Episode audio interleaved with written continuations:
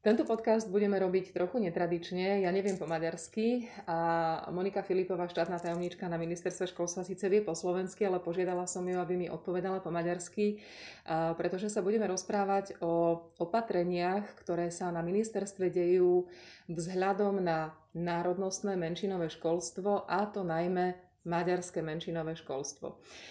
Monika, vy ste nastúpili pred pár týždňami a už za ten krátky čas ste začali robiť pomerne veľké zmeny aj čo sa týka maďarského menšinového školstva, pretože veci sa dejú veľmi rýchlo, máme krízu, koronakrízu a aj školy toho veľmi veľa riešia a maďarské školy to riešia špecifickým spôsobom. A tak ste začali komunikovať aj v maďarčine.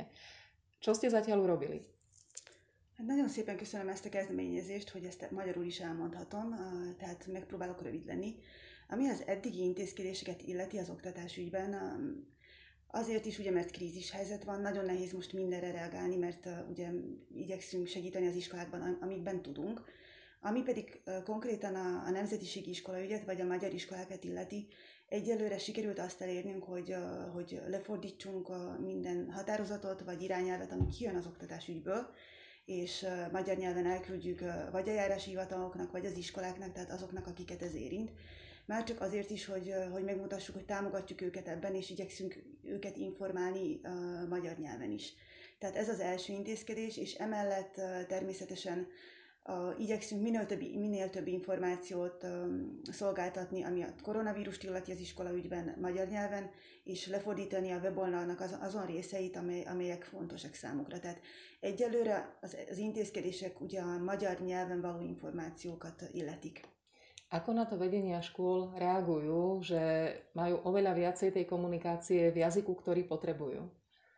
Meg, kell mondjam, hogy nagyon meglepett, mert nagyon-nagyon pozitívan reagálnak erre. Én, én azt hittem, hogy ez egy természetes része a, a magyar oktatásügynek Szlovákiában. Tehát már csak abból is kifolyólag, hogy mennyi a részét, vagy mennyi magyar iskola van itt.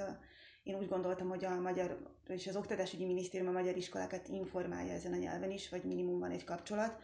Tehát az eddigi reakciók nagyon pozitívak voltak, és, és mi igyekszünk majd ezt fent, fenntartani, és, és valahogy stabilizálni, hogy, hogy ne csak egy ilyen adhok információ forrás legyen, hanem hogy tényleg a fontos ügyekben informáljuk a magyar iskolákat, pedagógusokat, igazgatókat magyar nyelven is.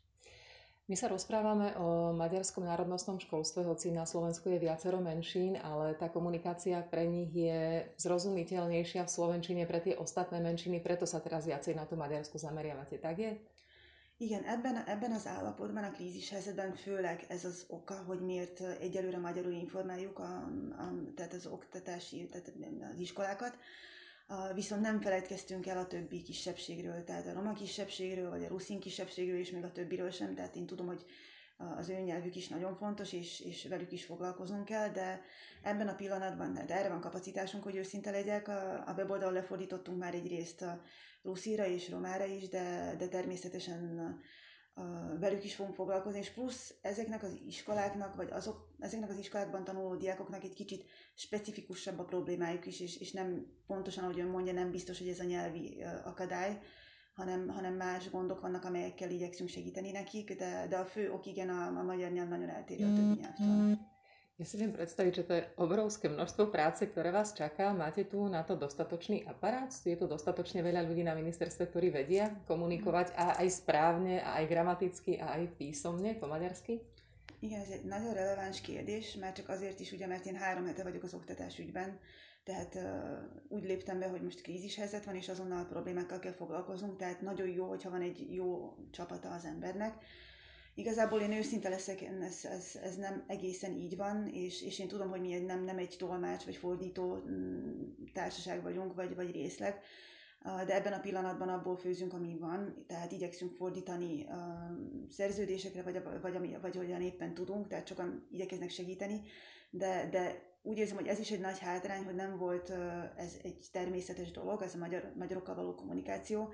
Tehát most, amiben én beleléptem, és, és amit én elvárnék, hogy gyorsan tudunk fordítani anyagokat, ez, ez kicsit nehézkes, tehát ezért is kicsit idő, időbe tart, míg lefordítjuk a szlovák irányelveket is, de, de a vízióm az, hogy ezt, ezt meg fogjuk változtatni természetesen, és, és nem egy fordító részleg leszünk, de lesz remélem a közeljövőben sikerül kialakítanunk egy természetes a rendszert abban, hogy hogyha szükségünk van valamire, amit le kell fordítani magyarra, vagy akár ruszíra, vagy romára, akkor, akkor ezt nagyon időleges időben tudjuk csinálni.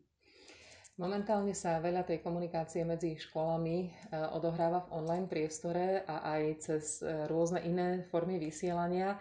Aké tam máte plány? Ako tam posilniť to národnostné vyučovanie?